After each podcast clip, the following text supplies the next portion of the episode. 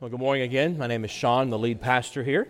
And we are in our second Advent series. We're kind of looking at some of the different aspects of this special time of the season. And before we get to the text today, I kind of want to set the scene for where we're going to be today. So it was just another day for this particular man. His tribe was on the schedule to serve at this point. So they had their Monday morning meeting, and he drew the short stick. And so he had to go inside and do the inside work.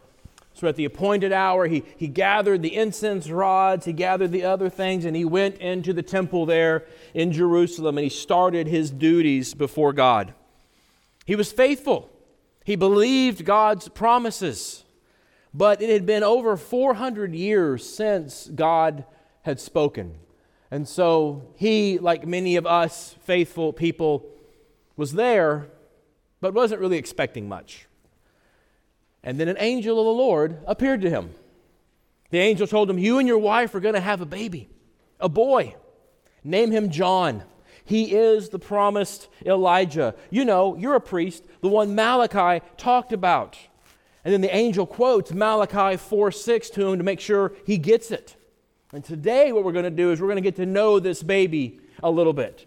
Now, if you're visiting with us today, We've spent the fall in the book of Malachi, the Old Testament book that kind of makes a transition to the New Testament. So I'm going to be pointing out several connections between what we're going to talk about today and what's happened in Malachi. That's why you're going to hear that a lot. And if you'll notice at the bottom on page nine, we've got five things to go through. You might be a little like, uh oh, this could be long. It's not. We're going to do this very briefly. But we are going to touch on every one of those texts listed there. Only a couple of them are printed in your bulletin, the rest of them will be behind me on slides. But if you'd like to uh, follow along on a couple of the texts are found on page 10 in your order of worship, or you're also welcome to use the Bibles there on the chairs. Uh, the text from John is found on page 833, and the text from Luke is found on page 804. And if you're here today and you don't have a Bible at home, please take that blue Bible there in front of you as our gift. We'd love for you to have that. But for now, let's go to God's Word together. We'll be reading from John 1 and then Luke chapter 1, and again, found on page 10 in your order of worship. there was a man sent from God whose name was John. He came as a witness to bear witness about the light, that all might believe through him. He was not the light, but he came to bear witness about the light. The true light, which gives light to everyone, was coming into the world. He was in the world, and the world was made through him, yet the world did not know him. He came to his own, and his own people did not receive him. But to all who did receive him, who believed in his name, he gave the right to become children of God, who were born not of blood nor of the will of the flesh, nor of the will of man, but of God. And now, Luke chapter 1, starting in verse 76. And you, child, will be called the prophet of the Most High, for you will go before the Lord to prepare his ways, to give knowledge of salvation to his people in the forgiveness of their sins. Because of the tender mercy of our God, whereby the sunrise shall visit us from on high to give light to those who sit in darkness and in the shadow of death, to guide our feet in the way of peace. This is God's word. Let's pray together. No, gracious God and Heavenly Father, we thank you for your word. We thank you, Lord, that you have chosen to condescend to us in speech that we might know you and that we might know ourselves. And so we pray, Lord, that your word once again would convict us, show us our sin our selfishness, our failures. And then show us again the beauty of the gospel of Jesus that our hearts might be enthralled and healed. Pray that you would do this, Father, by your Spirit, in Jesus' name. Amen. And so today we're going to kind of walk through some of these texts together. And the main thing we're going to see is that God has a plan, that He has planned His work, and now He's working His plan. John the Baptist is coming, preparing the way for Jesus, for God Himself. And so let's spend a little bit of time today getting to know this guy named John the Baptist. So, the first thing I want you to notice about this guy is John the Baptist is a prophet. Starts out in the text that we read here. Zechariah is a priest, he has his baby boy. He hasn't been able to speak for months, if you know the story, and his mouth is opened up and he gives praise to God, and then he turns and looks at his infant son, and he says right there, And you, child. I mean, it's impossible for me to overstate his emotions here. This is not only him speaking as a dad, this is not only him speaking under inspiration, as amazing as that is. This is Zechariah, the priest who knows the Old Testament, seeing his son and realizing this boy is the promised Elijah. He has come. Verse 76, that means that he's going to prepare the way for God himself. Verse 77, that means he's going to give knowledge of salvation, he says. He rejoices. This kid is going to come and give knowledge of salvation. We over spiritualize that word after hearing it so often in church world. It simply means rescue. They were looking for rescue. I want you to think about someone who's drowning. They don't want you to come up to them in a boat as they're flopping along and start explaining the principles of buoyancy to them, do they? No, they want you to throw them a life jacket, throw them a life preserver, give them a rope, something, right? And so, too, the people in John's time were not looking for spiritual education. They were not looking for moral improvement through a wonderful moral leader to come. They were not looking for a great teacher. They were looking for help. So God said, I'm coming, I'm going to send help. When He said knowledge of salvation, they knew what it meant. He's going to send help, He's going to show us how to get help. And then He says in verse 78 that it's going to, the sunrise shall visit us from on high which is a weird thing to say, but if you remember Malachi 4 2 from last week, where God promises to those who love Him, He says, The Sun of righteousness shall rise on you with healing in its wings. See, Zechariah the priest knows his Old Testament. He rejoices that God is doing what He said He would do, and he sees the proof in his own son. His son John is the last of the Old Testament prophets the one who will sum up all the Old Testament prophets, preparing the way for the great prophet himself, Jesus Christ. So, John the Baptist is a prophet. The next thing we see is that John the Baptist is a witness. Look with me at John chapter 1, verse 6 through 7. It says this it says, There was a man sent from God whose name was John. He came as a witness to bear witness about the light, that all might believe through him. I love how verse 7 is redundant. Did you catch that? It said he's a witness to bear witness. This is what linguists call a Hebraism because they're taking Hebrew grammar and they're using Greek words but not Greek grammar. Okay? And what I mean by this is I've said this before, but this quick refresher. So we have like quick, quicker, quickest, right? That's how we express superlative in English. They don't do that in Hebrew. What they have in Hebrew is they just repeat the word. So they'll say, uh, being quick, he was quick, and that means quicker.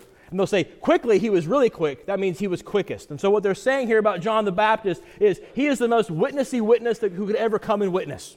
He is really witnessing. He's coming. And what's great about that is see the heart of your God in that right there.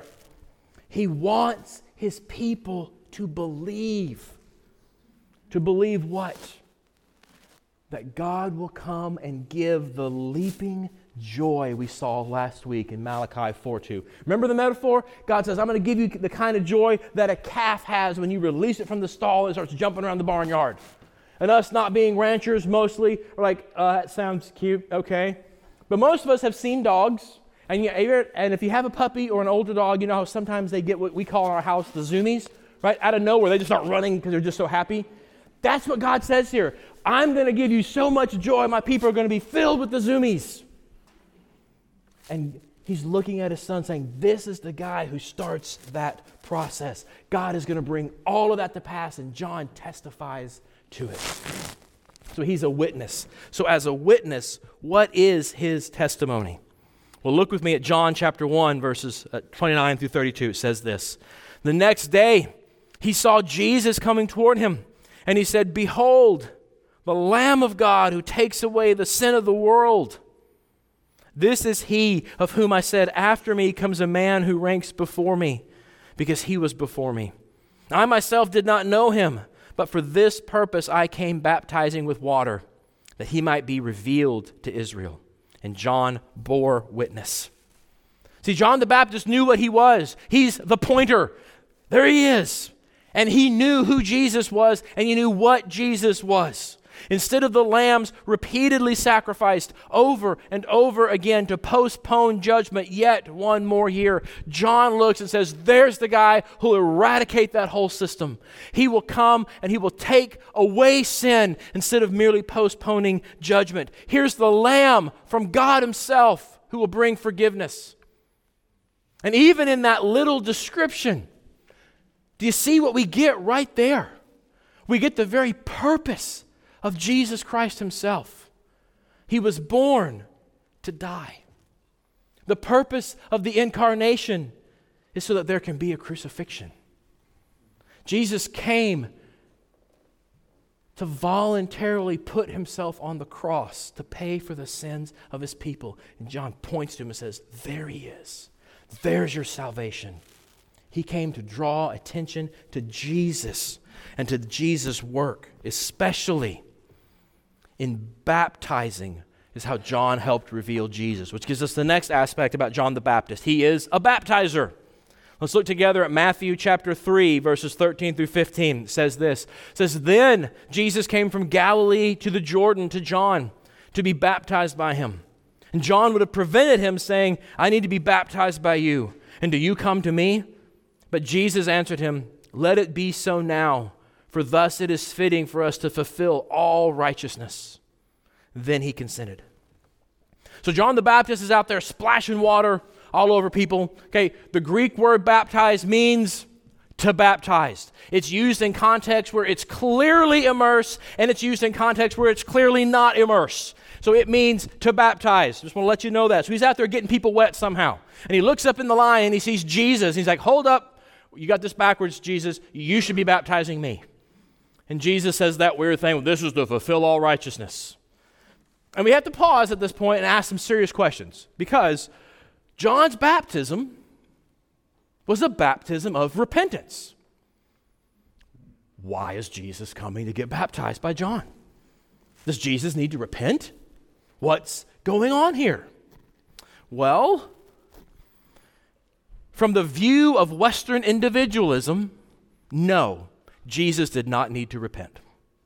But from the view of ancient Near East, more communalism, not communism, don't hear what I'm not saying, more communalism, yes, he did need to repent. And by the way, what I just said, it's very often people forcing a modern individualistic Western mentality onto Scripture that causes people to struggle with infant baptism. That's, that's for free. You can have that for free. So, anyway, so how did Jesus need to repent? Well, the nation of Israel, the collective people of God, needed to repent. As a people, as a nation, they were out of sorts with their Creator. They were living in covenant disobedience. They were clearly under the curses of the covenant. They were not following the ways they were supposed to. They needed to repent. And John's baptism was about recognizing that the nation of Israel, the people, needed to repent. And so Jesus, as a circumcised Jewish man, a part of that covenant community, a member of that nation, he joins them in solidarity because that nation needs to repent. And so he does it. I mean, theologically, what we know that makes us even more profound, what John didn't know, is that the rest of the New Testament tells us that Jesus is the newer and truer Israel himself that he was baptized into water just like Israel was baptized into the Red Sea. And immediately after their baptism, they went off into the wilderness for temptation and they failed utterly. Jesus, right after his baptism, will go off into the wilderness for temptation and pass magnificently where Israel failed. See, here's what's going on here. I grew up in the 80s playing video games then, so like the Atari system is like the best. I'll never get over how good the, the Atari was. I used to, check this out, okay? I remember, I, I used to, I'm to date myself here. I would take my beanbag chair and I would put it on my waterbed.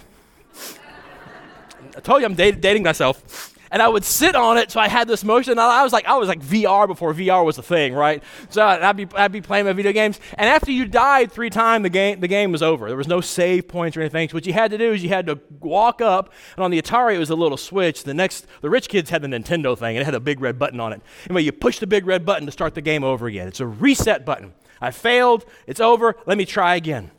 And what's going on here is Jesus is the reset button for Israel. And John the Baptist points to his nation and says, Y'all need to push the big red button, and there it is. It's that guy. Getting John's baptism of repentance starts that process of pushing the button. But there's something else going on here. It's really profound that I didn't get until just this week studying this. Jesus submits to John's baptism because John is a prophet of the Lord. Those who do the Father's will obey the prophets. If John was a prophet of the Lord, that means he was speaking with the Father's authority. And so Jesus is going to do what the Father says and get this baptism. By Jesus doing this, he confirms John is a real prophet who deserves, should be obeyed. And even as a real prophet, the next thing we see about John the Baptist is that he is a questioner. Look with me at Matthew 11, verses 2 through 5. Now, when John heard in prison about the deeds of the Christ, he sent word by his disciples and he said to him, Are you the one who is to come, or shall we look for another?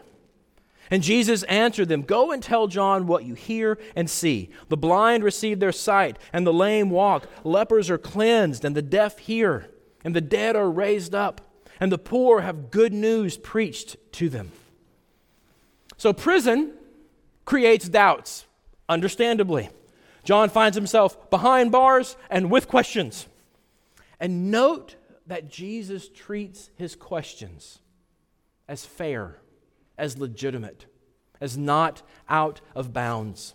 I mean, even Elijah himself, if you know the story, had amazing moments of being used by God, then moments of incredible fear where he doubted God could do anything for him, and then other moments of being used by God. So John's following this Elijah pattern very well here, being another Elijah. And so Jesus answers his doubts, essentially saying, Hey, I'm doing what the prophets like you said the Messiah would do. Go back and read your Old Testament, John. It'll be okay. See, Jesus answers his doubts not with chiding, but with the truth. Because doubts aren't bad, they're normal. say that again doubts aren't bad, they're normal. I love how Christian scholar Os Guinness puts it in his book called Doubt. He says this He says, Doubt is not the opposite of faith, nor is it the same as unbelief. Doubt is a state of mind in suspension between faith and unbelief. See, Jesus is incredibly tender with doubting John the Baptist. And he's tender with your doubts too. He's tender with your doubts too. Doubts are okay. Even someone as great as John the Baptist, who had literally met the person of Jesus face to face in the flesh, even he had doubts. Oh, I hope you can see that Sycamore is a safe place to be honest about your doubts and to work through them with other doubters. And we know that Jesus was tender with John because he commends him. Look with me at Matthew 11 11. Jesus says this about John the Baptist Truly I say to you, among those born of women, there has arisen no one greater than John the Baptist. Yet the one who is least in the kingdom of heaven is greater than he. See, Jesus says John is a fierce, strong Old Testament prophet. John was in prison, in fact, because he was so firm against the prevailing opinions of the public and the officials of his day. In fact, John was more than a prophet. If you remember, he was the subject of prophecy because he was prophesied Malachi 3:1, Malachi 4:5, I'm going to send this person to you. So he's the object of prophecy and he's a prophet himself. And even in all that greatness, all that uniqueness, did you catch what Jesus said? Christians are greater than John. Now, I know you don't believe that as soon as you hear it, like, whatever. I know, me too. But let's try to take it seriously, okay? How are Christians greater than John? Well, we get more of Jesus than John did. Jesus, uh, John knew Jesus as the one who would take away sin, but he did not know how, or how costly, or how extreme, if you'll allow me to use the word. John had no idea about the crucifixion, no idea about the resurrection. No idea about this thing called the church. No idea about our union with Christ through both faith and trust. We do. And that makes us even greater than John, even more privileges than John the Baptist had. Which gets us to our last and most important thing about John the Baptist. John the Baptist is not the Christ. This is the most ex- profound part. He's not the Christ. It's the Greek word for Messiah, it means rescuer. Look with me at John chapter 1, verses 8 through 10. This is on your page 10 if you want to look there. It says this He was not the light, but came to bear witness about the light. The true light, which gives light to everyone, was coming into the world. He was in the world, and the world was made through him, yet the world did not know him. There's a lot going on here. First of all, John is not the Christ, only his witness. Jesus was in the world, it tells us. That's easy. We've seen that. He was there, he was talking to people. But then it says, Jesus made the world. Did you catch that? It says Jesus made the world, and then it says the world did not recognize him. Those are some pretty big claims. Again, the Bible does not claim that Jesus is a great teacher. The Bible does not claim that he was a spiritual instructor. I, I, one I read this week, someone called Jesus a spiritual pioneer. I don't know what that means. The Bible claims that Jesus is God Himself, even the very Creator Himself. Jesus, while He was alive, with His own mouth, claimed to be the Creator God. He claimed to be God Himself. This is why C.S. Lewis, the, the, the, author of the Chronicles of Narnia and other things, this is why he has this famous quip. You've probably heard it. You may not have known that he came up with it. He says, Jesus Christ was either a liar, a lunatic, or the Lord. He's not, oh, he's a great moral teacher. I just don't believe him. You don't get to say that. He's either a liar, he's a lunatic, or the Lord. His claims were too specific. I mean, again, Jesus claimed in the presence of others with his own mouth, I'm the creator God. You may not believe that about Jesus, but it's not honest to pretend he didn't say it. And if he's not telling the truth about that, he's the worst sort of narcissist, isn't he? If he's not telling the truth when he says, I'm God, he's not the sort of person to be admired, is he? See, these claims are too significant for us just to brush them off. You have to deal with Jesus. You say, I don't believe it, he's a liar. Or you say, he's a crazy man. Or if he's telling the truth, he's the Lord. It gets even more profound in verses 11 through 13. Let's look at those now. He says, He came to his own, and his own people did not receive him. But to all who did receive him, who believed in his name, he gave the right to become children of God who were born not of blood, nor of the will of the flesh, nor the will of man, but of God. See, Jesus came to his own. He came to the nation of Israel, but they did not receive him. They flat out rejected him, even killed him on the cross. But some did receive him. Some believed in his name. Back in Malachi 3:16, God treasured those who feared his name. In Malachi 4:2, he promised a healing sunrise for those who feared his name. And now we see those promises coming true in Jesus. When we believe in Jesus' name, when we fear Jesus' name, note what he gives us. He gives us the right, the privilege of being children of God. This is upsetting to many when you point this out, but it's right there in the text. The Bible is very clear. People don't get to call God Father without calling Jesus Savior and Lord. Our adoption by God happens only in Jesus. That's why it says right there he gave them the right to become children of God in verse 12. Where he tells us in verse 13 what that looks like. He says, through being born of God.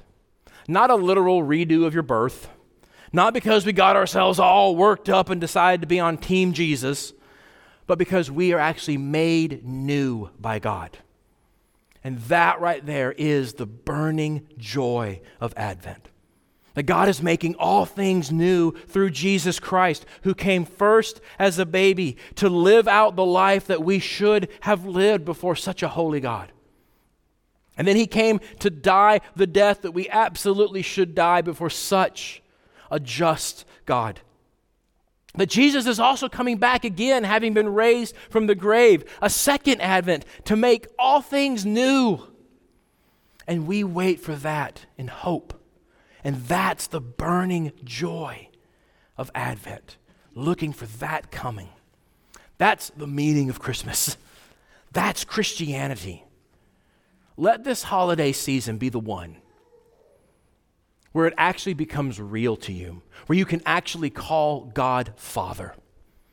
If you have not yet done that, place your faith and trust in Jesus Christ alone as the resurrected Lord, as the crucified, resurrected Creator God Himself. And don't wait, do it now. Let's pray together. Gracious God and Heavenly Father, Lord, we thank you for your word. We thank you, Lord, that you have come to us to challenge us, to cut our hearts with your word by conviction, by seeing our failures, so that you can enthrall our hearts with the beauty of the gospel of Jesus. And so we pray, Lord, that even now, that those of us who do know you already, who rejoice to be called your children, that we would once again just jump in and swim in the pool of your grace. That we would be overwhelmed at your kindness and your goodness to us in Jesus. That we would worship you anew. And we pray, Lord, for those who do not know you, that as Jesus Christ has been lifted up, portrayed as crucified for sinners and raised for our new life, that you be true to your promise that as he is lifted up, you will draw all people to yourself. Even now, Lord, would you call people from death to life that they might confess and believe? And we pray this, Lord, in Jesus' name. Amen.